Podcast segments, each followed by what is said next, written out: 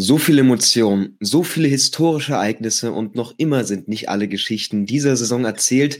Zum Pokalfinale schwinge ich mit Tobias Escher noch einmal die Feder, um zumindest dieses Kapitel zu beenden. Und äh, ja, damit erstmal einen ganz wunderschönen Sonntagmorgen dir. Guten Morgen, das hast du sehr schön gesagt. Wir schwingen unsere Feder. Wir hatten schon, du hast dein Frühstücksei, äh, bei mir kommt das nachher, aber wir wollen erstmal über den Fußball reden und über eine Saison, wie die total packend war. Ja, wir hatten eine WM im Winter, ganz heiße Europa-Fights. Ähm, war deine Befürchtung so ein bisschen da, dass dieses Pokalfinale mit dieser ganzen Dramatik nicht so mithalten kann, äh, weil vielleicht Fans und Spieler auch einfach irgendwann keinen Fußball mehr sehen können?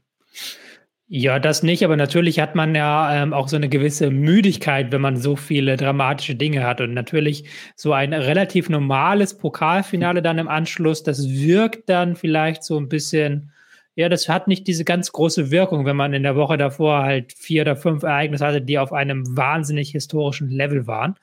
Ähm, dementsprechend musste ich mich gestern auch so ein bisschen dazu treten, erstmal so jetzt, okay, jetzt ist Pokalfinale, jetzt schalten wir mal ein da, weil das war natürlich jetzt ähm, erstmal diese Müdigkeit, die auch durch diese ganzen historischen Ereignisse hervorgerufen hat, war auch bei mir so ein bisschen vorhanden. Ja, die beiden Teams sind natürlich trotzdem hoch motiviert, kann man annehmen. Also du holst dir vielleicht in 120 Minuten oder Elfmeterschießen noch einen Pokal. Ähm, das ist eine große Motivation, ist ja klar. Und mit RB Leipzig haben wir einen Verein, eigentlich kann man nicht sagen, der sich da still und heimlich wieder in äh, ja, gespielt hat, weil eigentlich die Pokalsaison das war das souveränste von Leipzig in diesem Jahr und natürlich äh, vor allem das Spiel gegen Dortmund, wo du Dortmund komplett ausgemerzt, ausgecoacht hattest. Ähm, also keine Überraschung, dass du die jetzt wieder im Endspiel triffst. Nee, gar keine Überraschung. Nachdem sie ja in die Saison sehr, sehr schwer reingefunden haben unter Domenico Tedesco, sind sie eigentlich nach dem Trainerwechsel richtig in Fahrt gekommen. Marco Rose hat da wieder so ein bisschen diesen, wie man ihn kennt, diesen Rasenballsport-Spirit hingebracht mit eben einem ähm, schnelleren Umschalten, vor allen Dingen mit einem hohen Fokus auf eine starke Defensive, eben nicht nur hinten warten, sondern immer wieder auch rausschießen, gutes Pressing. Und das haben sie gerade in den Pokalwettbewerben gezeigt. In der Champions League, okay, gegen City, da äh, sind sie richtig untergegangen. Aber wenn man guckt, die besten Saisonleistungen waren sicherlich die beiden Pokalspiele gegen Dortmund und auch gegen Freiburg, wo sie wirklich, wirklich ähm, den Gegner dominiert haben und wo sie auch sehr spritzig gewirkt haben. Dementsprechend keine Überraschung, dass sie im Finale standen am Ende in der Liga die Champions League dann am Ende ja halbwegs souverän gesichert. Ähm, aber da, eigentlich wäre noch mehr möglich gewesen. Das ist einfach so diese, diesen Faktor, den man vergisst bei Bayern gegen Dortmund über das ganze Jahr. Aber das sind am Ende fünf, sechs Punkte, die darüber entscheiden, ob RB Leipzig eine riesen Überraschung schafft. Ja, und vielleicht auch so eine kleine Verletzung von Nkunku, den er dann da rausgeworfen hat, wo dann Leipzig auch zwei Spiele nicht gewinnen konnte. Auch diese Anfangsphase der Saison mit Domenico Tedesco, die man so ein bisschen verschenkt hat. Da fragt man sich schon, was wäre möglich gewesen, A, mit einem über die ganze Saison hinweg fitten Nkunku oder B, aber auch wenn sie diesen Trainerwechsel schon vor der Saison gemacht hätten. Klar, ist natürlich im Nachhinein leicht zu sagen, du entlässt ja nicht einfach deinen Pokalsiegertrainer. Ähm, trotzdem war das so dieser Saisonstart noch eine Hypothek, die sie nicht, die sie nicht aufholen konnten es bleibt auf jeden Fall festzuhalten, dass sie sich da so langsam ran äh, gerobbt haben, jetzt einfach an die Bundesliga-Elite auch. Frankfurt versucht das immer mal wieder und äh, schafft es mehr oder weniger erfolgreich. In dieser Saison ja, kommt jetzt das Pokalfinale, glaube ich, einmal nochmal sehr gelegen, weil du auch viele Höhen und Tiefen bei hattest. Okay, Europa war sicher jetzt ähm, schon vor diesem Spiel, ähm, aber ähm, es war jetzt schon nochmal die Chance, äh, die Saison versöhnlich zu beenden, einfach auch, weil es wieder zu sehr geknirscht hat im ganzen System. Ja, wenn man sich anguckt, die unterschiedlichen Leistungen in der Hin- und in der Rückrunde, muss man sagen, es gab kaum eine Mannschaft, ähm, die mehr hat leiden müssen durch diese verlängerte WM-Pause, weil wirklich mhm. Frankfurt danach nicht mehr in diesen Tritt reingekommen ist, den sie vorher hatten. Und diese Leistung, die sie gerade im Spiel gegen den Ball hatten, die waren nicht mehr überzeugend jetzt in diesem Jahr. Die haben sie weder in der Champions League noch in der Liga auf den Platz bekommen. Der Pokal war wirklich so der einzige Ausreißer, wo du auch sagen konntest, da haben die Frankfurter immer performt, da haben sie immer gezeigt, was sie können, zum Beispiel auch gegen Union Berlin, wo sie einen wichtigen Sieg ähm, errungen haben.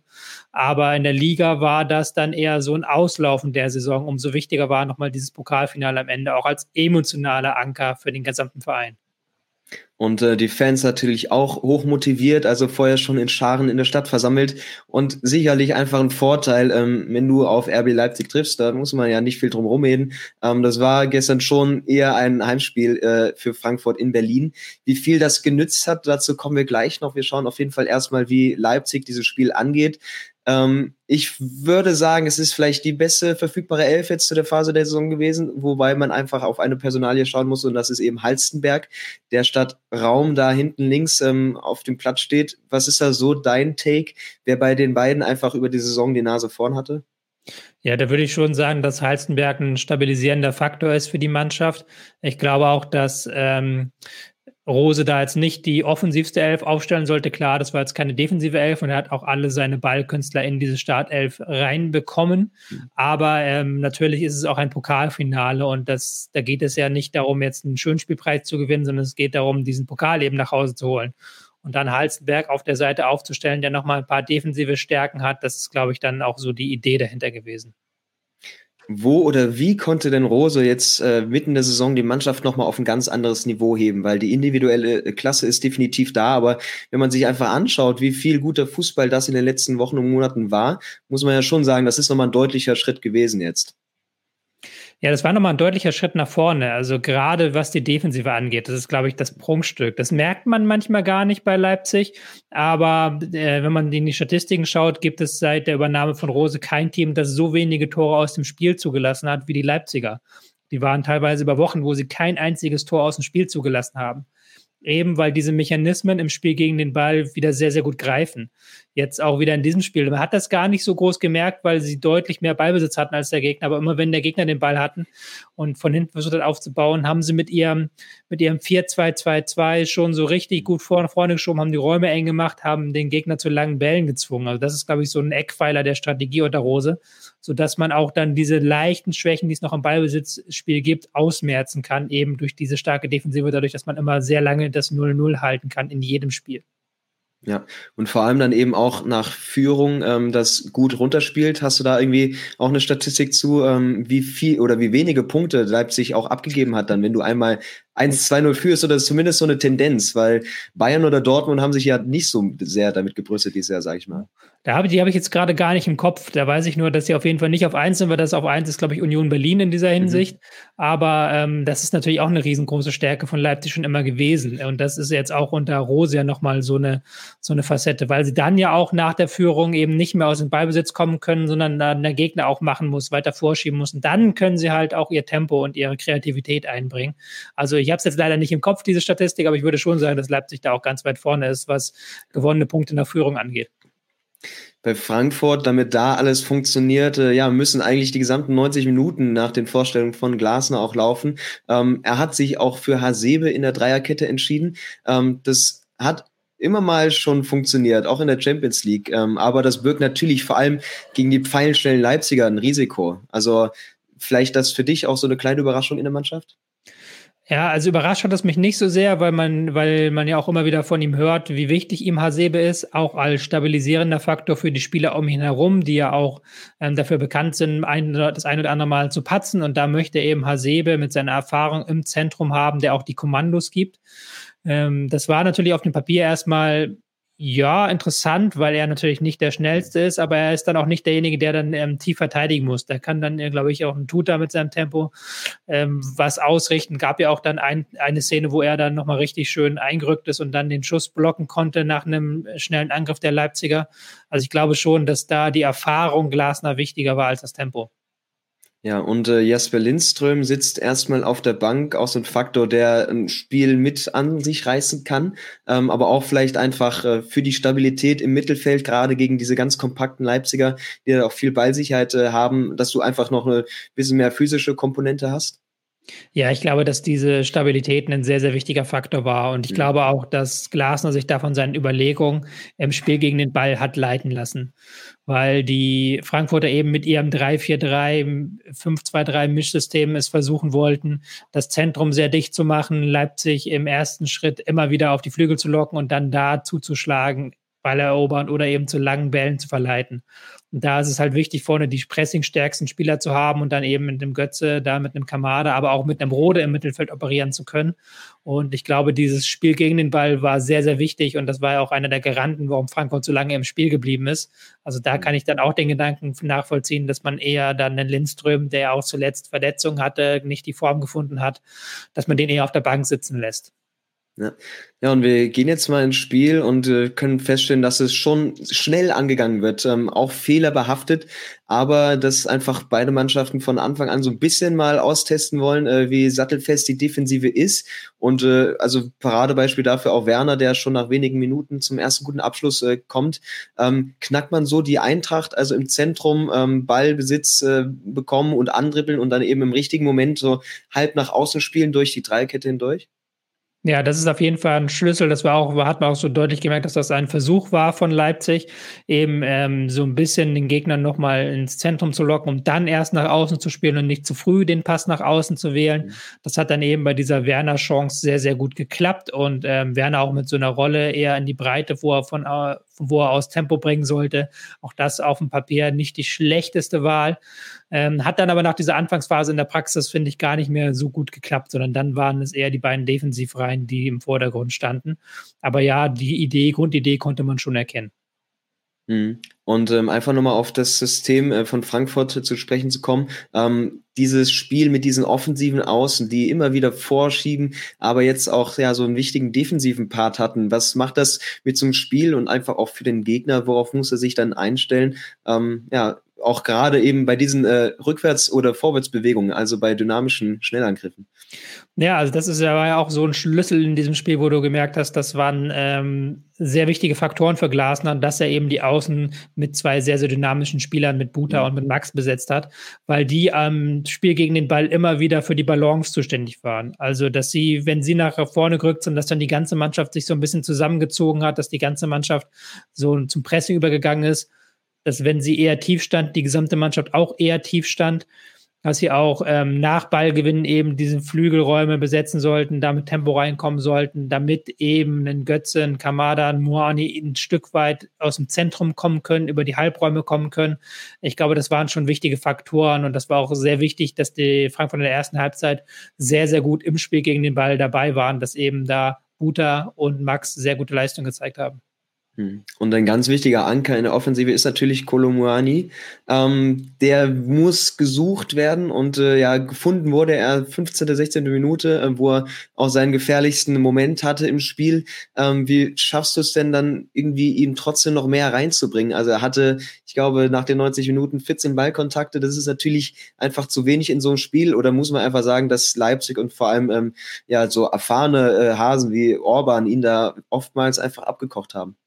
Ja, ist natürlich äh, leichter gesagt als getan, den zentralen Stürmer reinzubringen. Und Moani ist ja auch niemand, der nur vorne im Sturmzentrum klebt, sondern er geht ja auch immer wieder in die Halbräume.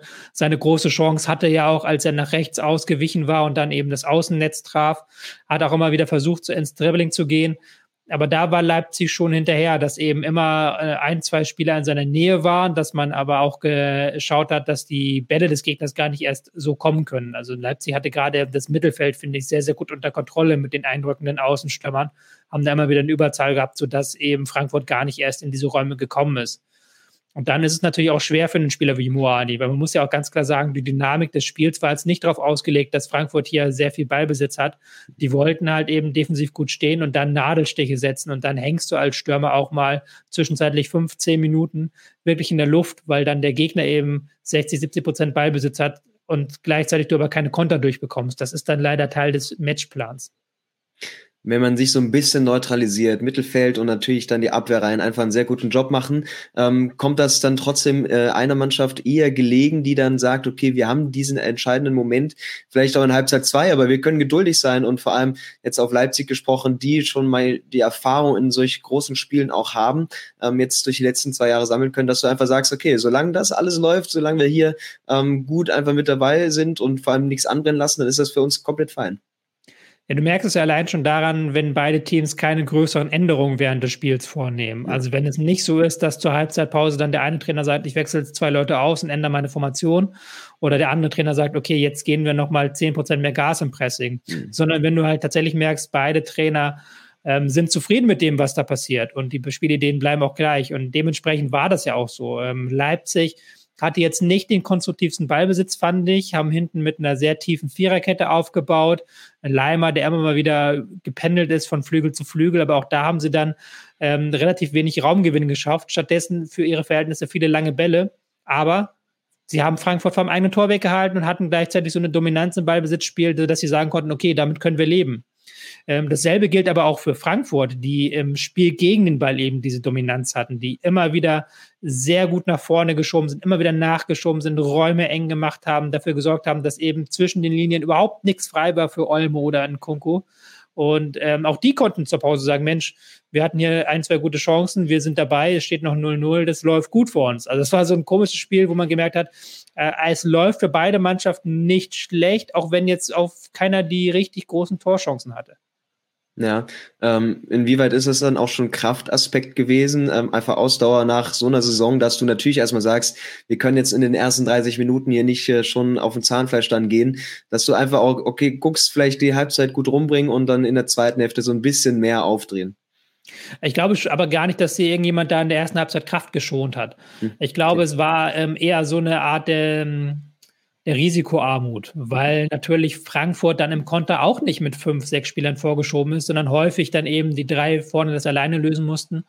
Ähm, Ähnliches bei Leipzig, die eben mit den Außenverteidigern sehr, sehr konservativ agiert haben. Die Außenverteidiger haben teilweise sehr tief den Ball bekommen und mussten sich dann auch im, des Pressings des Gegners erwehren und konnten dann nur langschlagen. Und das hatte dann, glaube ich, nicht so viel mit Kraft zu tun, weil ich glaube, in diesem letzten Spiel, da mobilisierst du nochmal alles an Kräften und dann gehst du nochmal diese 10 Prozent drüber, auch mit dem Wissen, es geht hier um einen Pokal. Ähm, danach kommt nichts mehr. Wir können, wenn ich mich jetzt verletze, im Zweifelsfall ist dann erstmal Sommerpause.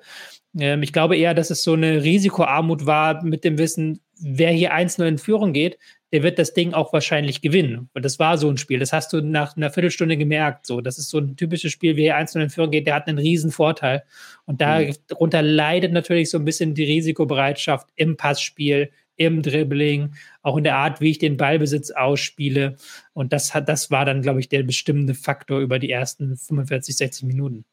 Ja, haben wir also einen Haken in der ersten Halbzeit und zumindest als die Teams dann aus der Kabine kommen, siehst du, ähm, ja, da hat äh, der Trainer viel Lob verteilt sicherlich, aber dann auch so ein bisschen mal mit auf den Weg gegeben, ein bisschen mehr zu versuchen, ähm, vor allem dann Frankfurt, sage ich mal, wo du gemerkt hast, ähm, ja, da ist jetzt schon ein bisschen mehr ähm, Zielstrebigkeit dahinter. Auch wieder jetzt in der Phase Kolumbiani, ähm, der dann an vielen gefährlichen Aktionen ähm, der SGE beteiligt ist, ähm, vielleicht trotzdem einfach diese entscheidende Komponente gefehlt. Vielleicht da so ein Lindström, der einfach nochmal Räume reißt ähm, in der Hintermannschaft äh, für diese Phase, wobei das natürlich schwer ist, weil du die Defensive dann nicht äh, vergessen solltest. Aber wie viel hat denn da gefehlt, dass Frankfurt noch ein bisschen gefährlicher wird einfach? Ja, das ist natürlich dann leicht gesagt von draußen, dass wir sagen, wenn dann der Spieler kommt, dann vielleicht sind sie vielleicht ein bisschen noch besser offensiv. Haben ja auch dann versucht, über halb rechts sehr viel auszulösen, was auch sehr gut funktioniert hat, wo sie da dann so eine kleine Schwachstelle bei den Leipzigern gefunden haben. Das wäre auch so ein Raum gewesen, in den Lindström gerne reingeht. Andererseits, du merkst ja aber auch, es läuft gerade und dann willst du als Trainer auch nicht unbedingt jetzt irgendwas verändern, wenn du merkst, okay, eigentlich sind wir dran, eigentlich kriegen wir es hin, dass Leipzig da hinten gar nicht mehr rausspielen kann, dass die, dass wir, wenn wir den Ball gewinnen, doch gute Szenen haben. Da kann ich ganz, ganz und gar verstehen, dass Glasner das hat erstmal laufen lassen, weil Frankfurt wirklich, wirklich gut in diesem Spiel war. Mhm. Ähm, ja, Rose reagiert dann, ähm, bringt Paulsen. Ähm, kann man ja sagen, ist quasi ein Urgestein bei RB Leipzig, ähm, wenn man da auf die Historie blickt. Ähm, auch so ein Spieler, den kannst du gefühlt immer reinwerfen und der macht einfach seinen Job und auch sorgt dafür, dass da was passiert im Spiel. Und ähm, das ist natürlich eine ganz entscheidende Komponente, die vielleicht jetzt Frankfurt auch neben ähm, Lindström nicht so auf der Bank hat. Ähm, was verändert sich dann mit dem Spiel einfach mit Pausen bei Leipzig? Ja, einerseits konnten dann dadurch in Kunku und Olmo so eine bisschen freiere Rolle einnehmen, weil eben dann äh, Paulsen vorne im Zentrum Gegner gebunden hat, weil es dann eben nicht mehr so war, dass, dass dann ein anderer Spieler vorne das Zentrum besetzen musste. Ähm, das war, glaube ich, so ein, so, ein, so ein Faktor. Dann auch ein Kunku, der so eher über halb links dann kam, der dann auch ähm, eben diese Freiheiten gewonnen hatte, die er vorher als zentraler Spieler nicht hatte. Und Paulsen ist ja auch noch ein Spieler, der immer vorne Gegner auf sich zieht, der ähm, technisch nicht überragend ist, aber in seinem Timing im Pressing, aber auch in seinem Timing im Zweikampf, Kopfball, solche Dinge, also Gegner auf sich zieht. Und das war jetzt kein riesiger Faktor, würde ich sagen. Ich würde auch nicht sagen, dass da jetzt plötzlich so ein Bruch war im Spiel, als Paulsen kam. Aber es war kein Zufall, denke ich, dass ein Kunku in der Folge an beiden Toren sehr, sehr deutlich beteiligt war. Ja, und ähm, ich glaube, die, ja, zumindest Zwischenüberschrift für dieses Spiel sind einfach Schlüsselmomente. Und ähm, für mich war eben auch so ein Schlüsselmoment, dass ähm, dann Rode vom Feld ging und man irgendwie sofort das Gefühl bekommt, ähm, dass sich das Spiel verändert. Und natürlich im Mittelfeld ähm, der Eintracht, wir wissen gar nicht, wie, wie äh, fit Rode jetzt war, ob er bei 100 Prozent war und so, oder ob äh, Glasner einfach auch was verändern wollte. Aber das ist eher dann äh, zum Negativen, weil äh, nur wenig später macht Leipzig dann auch eben das 1-0. Und äh, kannst du das ein bisschen so dran festmachen, dass du einfach dann im Mittelfeld so ein bisschen mehr Unruhe hattest und nicht mehr ganz diesen Zugriff? Ja, natürlich ist das ein gewichtiger Faktor. Ähm, jeder Frankfurt-Fan weiß, dass Rode keine 90 Minuten durchhält. Er hat auch diese mhm. Saison so gut wie nie 90 Minuten gespielt. Das macht sein Körper einfach nicht mehr mit. Das heißt, du musst immer einkalkulieren, dass er irgendwann vom Feld muss. Und das war dann eben in der Fall in diese, kurz vor diesem Tor. Ich will jetzt das mit dem Tor da gar nicht zusammenbringen, weil da war auch einfach sehr viel Pech dabei für, mhm. für Frankfurt, dass ein Kunko sich da so durch, durchwurstelt und dann den Ball ins Tor setzt. Aber natürlich ändert das was an der Statik, wenn du vorher eben eine Doppelsechs hast, die das Zentrum richtig dominiert hat und dann da eben so ein bisschen umstellen musst, einen Kamera da hinten reinziehen musst, dann ist das eine andere Statik im Spiel. Und dann fehlt auch vielleicht mit Rode so der Spieler, der die Kommandos gibt, der dann sagt, wir schieben jetzt vor, wir bleiben jetzt zurück ich glaube schon, dass das ein wesentlicher Faktor ist, warum du dann eben nicht mehr dieses Pressing aufrechterhalten kannst, wie du es vorher konntest. Ich würde es jetzt nicht zusammen Zusammenhang setzen mit diesem Gegentor, aber mhm. schon damit, dass dann ähm, in den Minuten danach auch Frankfurt nicht mehr so richtig ins Spiel kam nach dem 0-1. Ja, und dann eben die entscheidende Szene oder Aktion. Ähm, vor dem Tor ist so der Ball ein bisschen äh, umkämpft ähm, und dann, ich weiß ich nicht mehr ganz, Orban spielt, glaube ich, so außer halben Drehung einfach den Ball flach nach vorne und der rutscht an äh, Frankfurts beiden äh, Sechsern oder des zentralen Mittelfeldspielern vorbei und Leipzig geht so gefühlt in Überzahl aufs Tor zu. Also da war eben dieser eine Moment, wo dann mal so ein Ball durchrutscht und dann, auch wenn viel Glück dabei war, hat Leipzig einfach ja. die Klasse, um zumindest eine sehr, sehr gefährliche Chance draus zu machen und eben auch abgefälscht dann ja das Tor. Ja, genau, also diesen Ball überhaupt zu spielen, auch wenn das, wie gesagt, ich glaube, das war gar nicht alles so geplant, da war überhaupt nichts geplant in diesem Tor und deswegen will ich da auch so ein bisschen die Doppelsechs rausnehmen. Mhm. Ähm, aber dass du dann halt trotzdem am Ball bleibst, dass du dann trotzdem den verarbeitet bekommst und dann einen Torschuss aus dieser Situation rausbekommst, das zeigt halt schon die individuelle Klasse, die, die Leipzig hat und die auch so ein Stück weit den Unterschied dann macht zu einem Frankfurt, die eben diesen, diese Glücksmomente sich nicht durch individuelle Klasse erarbeiten konnte und dass ein Kunku da sich dann durchsetzt jetzt so ist er, zeigt er auch, was für ein Wahnsinnsspieler er ist und was für ein Unterschiedsspieler er auch wieder ist und auch wieder in diesem Spiel war. Dass der Ball dann ausgerechnet ins Tor geht, das ist natürlich dann maximales Pech für Frankfurt. Während der Saison hat Glasner auf Pressekonferenzen, Interviews immer mal durchklingen lassen, dass er mit Fehlern seiner Mannschaft nicht zufrieden ist und er ja schon auch in die Verantwortung nimmt, dass vor allem die, die Abwehrkette da einfach ein bisschen stabiler ist. Okay, gestern bis zum Tor, sagen wir mal, ähm, das ist eigentlich so gut, wie das Frankfurt spielen kann. Ähm, trotzdem, wenn du dann ins Spiel gehst und weißt, wir haben eigentlich immer so zwei, drei Dinge im Spiel drin, ist das dann zu wenig und bei dieser Rechnung bloß ja keine Fehler zu machen ähm, und dann wird vielleicht irgendwann einer kommen, ähm, dass es gegen Leipzig nicht aufgeht oder meinst du, okay, da war jetzt viel, viel Möglichkeit, hätten sie gar nicht gehabt? Wir müssen da aufpassen, dass wir da jetzt keine Ex-Post-Analyse draus machen und das mhm. dann nur quasi anhand dessen sehen, wie es ausgegangen ist. Ja. Und so tun, als ob ähm, das Tor von Leipzig aus einer Dominanzphase rausgefallen ist und äh, es gar nicht hätte anders kommen können. Das ist ja nicht wahr. Ja. Das war ja ähm, ein Tor, was eigentlich in neun von zehn Fällen so nicht fällt, weil der Ball im Mittelfeld weg ist, weil der ein Kunku da irgendwann den Ball verliert, weil dann eben der Ball nicht so ins Tor abgefälscht wird. Also deswegen muss man da vorsichtig sein, weil ich finde schon, dass der Frankfurter Matchplan über lange Zeit sehr gut aufgegangen ist. Gerade wenn man bedenkt, dass sie nicht als Favorit in dieses Finale gegangen sind, dass sie nicht die Mannschaft waren, die von der man gesagt hat vorher, ja, die müssen jetzt das Spiel dominieren, sondern sie haben eine defensiv sehr, sehr, sehr, sehr, sehr viel bessere Leistung gezeigt als in der gesamten Rückrunde eigentlich. Und ich glaube, das war auch so ein Schlüssel, weswegen sie überhaupt so lange in diesem Spiel bleiben konnte. Wir können jetzt natürlich darüber diskutieren, was machen sie dann aus dem Ballbesitz, was machen sie daraus, wenn sie den Ball haben. Wir können dann auch darüber diskutieren, individuelle Klasse in einzelnen Momenten, ähm, ist das da der Unterschied. Aber ich tue mich jetzt ganz, ganz schwer damit, Frankfurt hier einen Riesenvorwurf zu machen. Ja, da war natürlich auch gar nicht drauf abgezielt, aber dass du halt einfach dann feststellen musst an so einem Abend, ähm, ja, es geht einfach nicht mehr und du hast eben mit dem Kunku so einen Unterschiedsspieler, der ist Kolumani in, in Ansätzen in vielen Situationen, aber das ist einfach dann die individuelle Klasse und ähm, wenn Leipzig dann eben das so auf, äh, äh, ja, sag ich mal, ein bisschen äh, überraschend durch die Tür äh, kommt, dass die dann dieses 1-0 auch einfach runterspielen, was vielleicht Frankfurt in der Phase, hätten wir mal angenommen, Frankfurt macht das 1-0, da hätte Leipzig wahrscheinlich deutlich mehr Druck noch erzeugen können.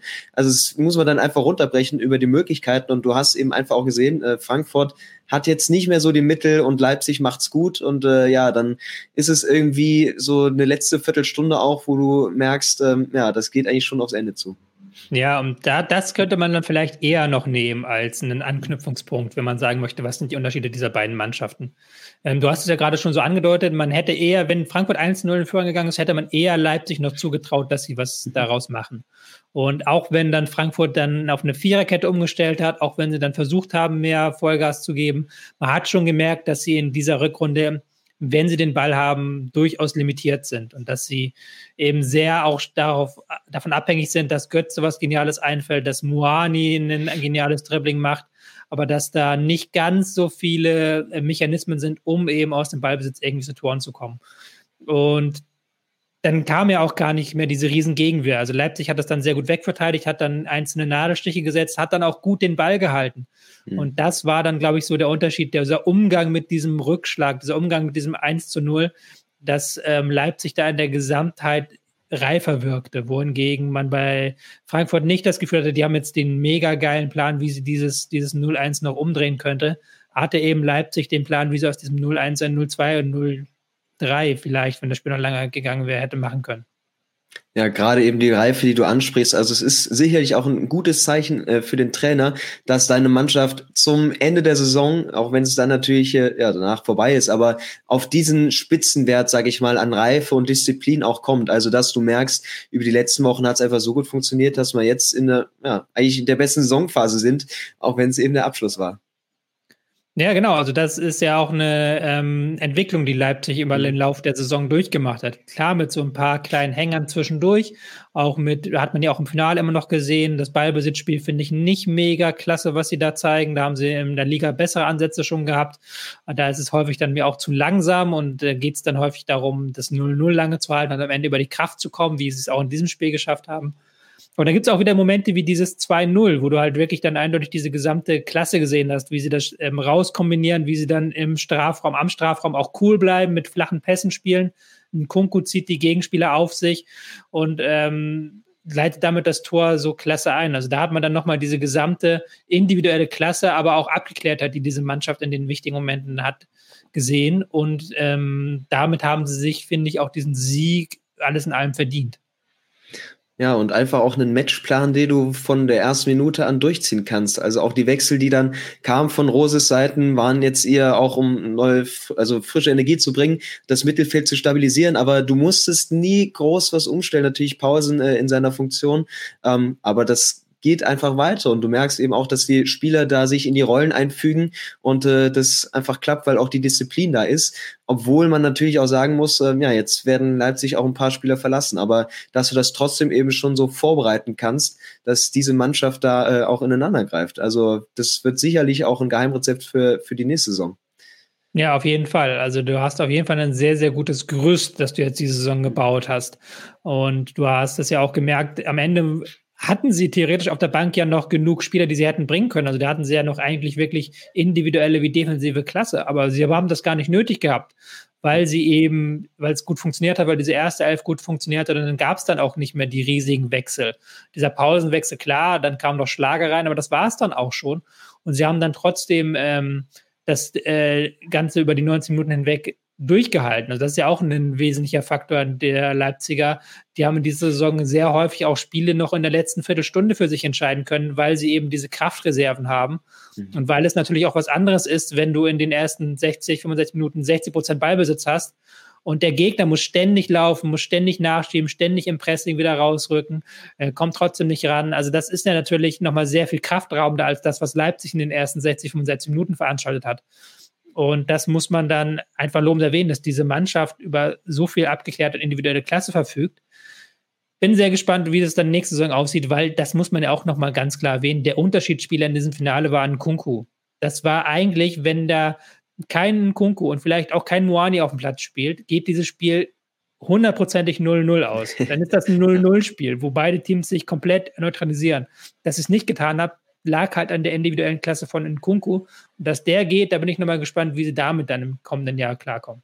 Mhm. In einer ganz komischen Fußballwelt würde ich es sehr, sehr interessant finden, wenn zum Beispiel ein Guardiola ähm, Leipzig coachen würde, weil ich glaube, das wäre natürlich äh, vom Spielermaterial her sehr interessant für ihn, aber was da rauszuholen wäre und äh, weil man eben, glaube ich, so ein paar Ansätze, wenn man das nebeneinander legt, vergleichen kann, was Disziplin angeht.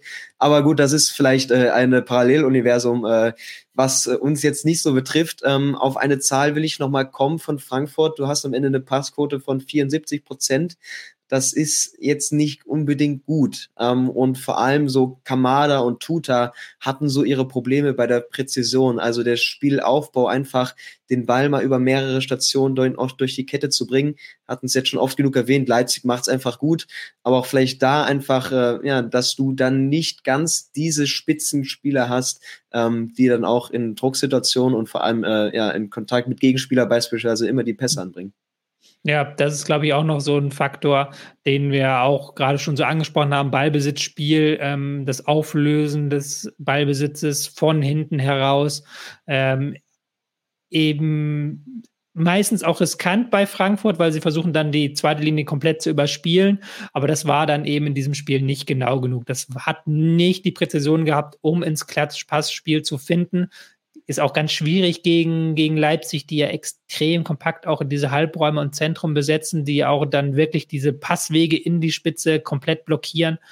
Ähm, aber ist natürlich jetzt äh, Frankfurt kein Manchester City, die dann es trotzdem schaffen, gegen so eine Leipziger Mannschaft dann Chancen zu erspielen, mhm. die dann trotzdem schaffen, das so auseinanderzuspielen. Und das war dann am Ende gerade ein Faktor, als sie dann das Spiel machen mussten. Ja. Und vielleicht noch eine Qualität, auf die sich Frankfurt sonst oft verlassen kann, das sind eben die eigenen Standards.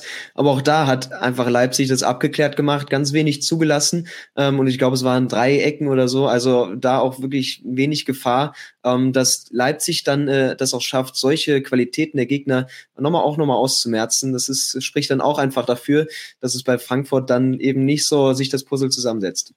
Ja, aber auch halt so, dass allgemein, dass äh, Leipzig schon eine Lufthoheit hatte. Ich habe jetzt gerade mhm. nochmal nachgeschlagen. Äh, zwei Drittel der Luftzweikämpfe gingen eben an Leipzig. Ist ja auch nochmal so ein Punkt, über den man hätte kommen können. Ist jetzt auch nicht Frankfurts Spezialität, aber das spielt natürlich auch bei diesen Standards mit rein, ähm, wo du dann als Frankfurt auch nicht die Nadelstiche setzen konntest. Also sind so viele kleine Puzzlestücke, die am Ende das Ergebnis erklären.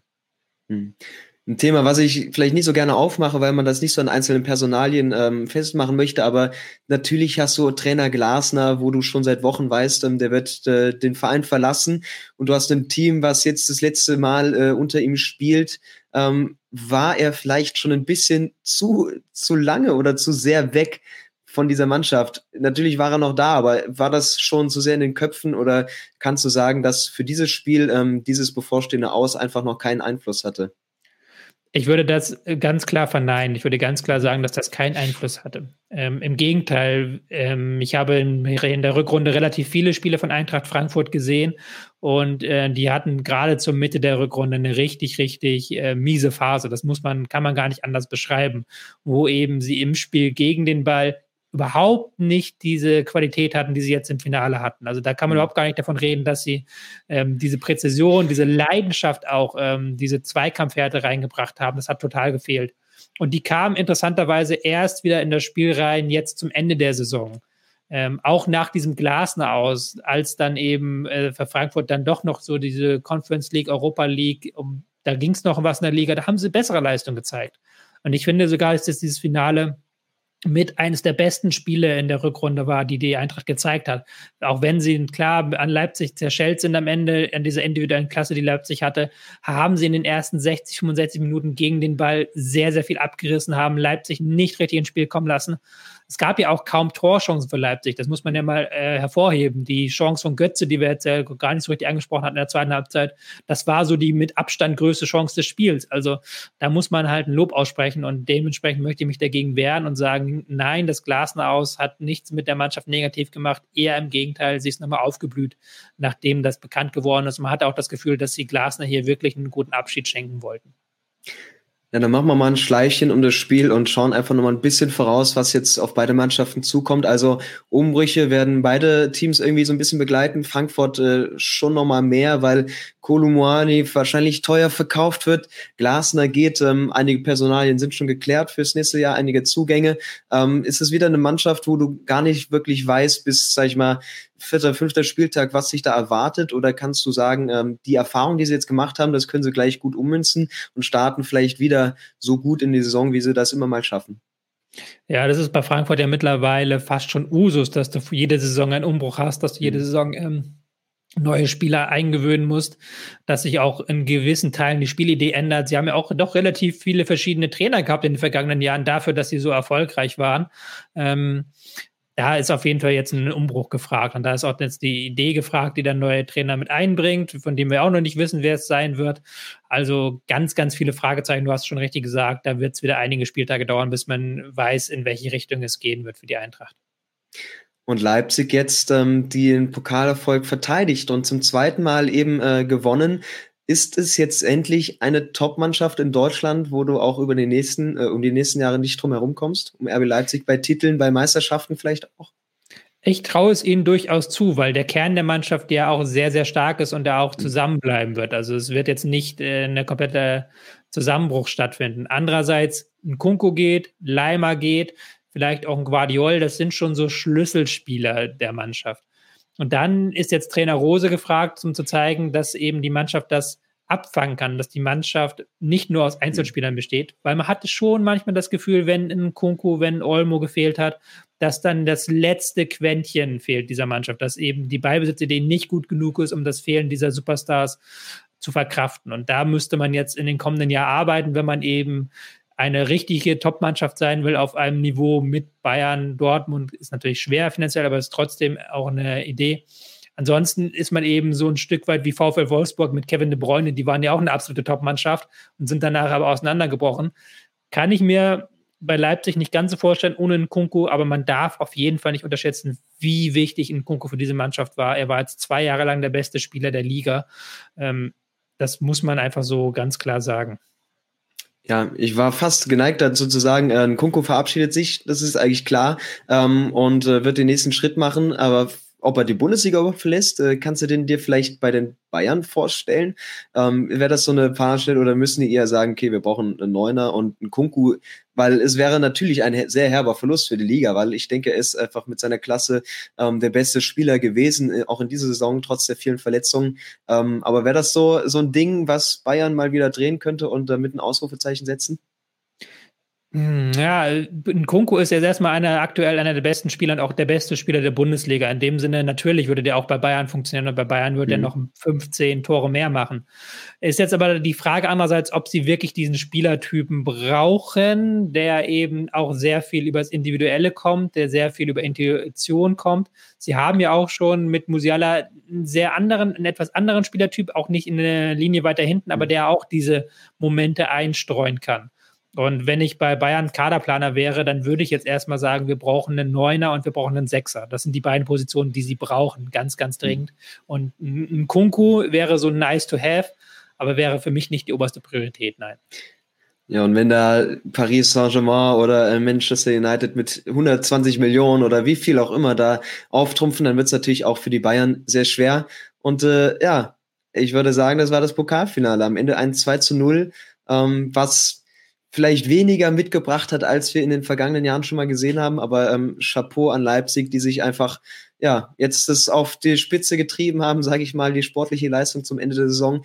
Und äh, auch für Frankfurt wird es sicherlich nicht der letzte äh, Pokalabend gewesen sein, an dem was äh, zu holen war. Und äh, ja, dementsprechend dir ganz großen Dank und ähm, bin gespannt. Ein paar äh, Highlights haben wir ja diese Saison noch. Ja, ein paar Highlights haben wir noch und ich glaube, wir haben auch noch ein paar Videos. Ähm, es wird sehr, sehr spannend. Relegation jetzt, auch wenn da so ein bisschen vielleicht der Dampf raus ist nach den Hinspielen, aber auch das ist ja ein spannendes Thema. Und natürlich das Champions League-Finale. Da werden wir mal sehen, ob City eben sich mit dem Triple krönen kann und dann auch Guardiola endlich seinen Champions League-Titel erringen kann. Das wird das große Highlight zum Abschluss der Saison. Also vielen Dank dir, Tobias, und ähm, an alle anderen. Macht's gut und äh, wir sehen uns bald wieder. Ciao. Tschüss. Support for this podcast and the following message come from Corient. Corient provides wealth management services centered around you. They focus on exceeding your expectations and simplifying your life. Corient has been helping high achievers just like you enjoy their lives more fully, preserve their wealth, and provide for the people, causes, and communities they care about. As one of the largest integrated fee only registered investment advisors in the U.S., Corient has deeply experienced teams in 23 strategic locations. Corient has extensive knowledge spanning the full spectrum of planning, investing, lending, and money management disciplines. Leverage Corient's exclusive network of experts to craft custom solutions designed to help you reach your financial goals, no matter how complex they may be. Real wealth requires real solutions. For more information, connect with a wealth advisor today at corient.com. That's C O R I E N T.com. Corient.com. You know how to book flights and hotels. All you're missing is a tool to plan the travel experiences you'll have once you arrive. That's why you need Viator. Book guided tours, excursions, and more in one place. There are over 300,000 travel experiences to choose from, so you can find something for everyone. And Viator offers free cancellation and 24 7 customer support for worry free travel. Download the Viator app now and use code Viator10 for 10% off your first booking in the app. Find travel experiences for you. Do more with Viator.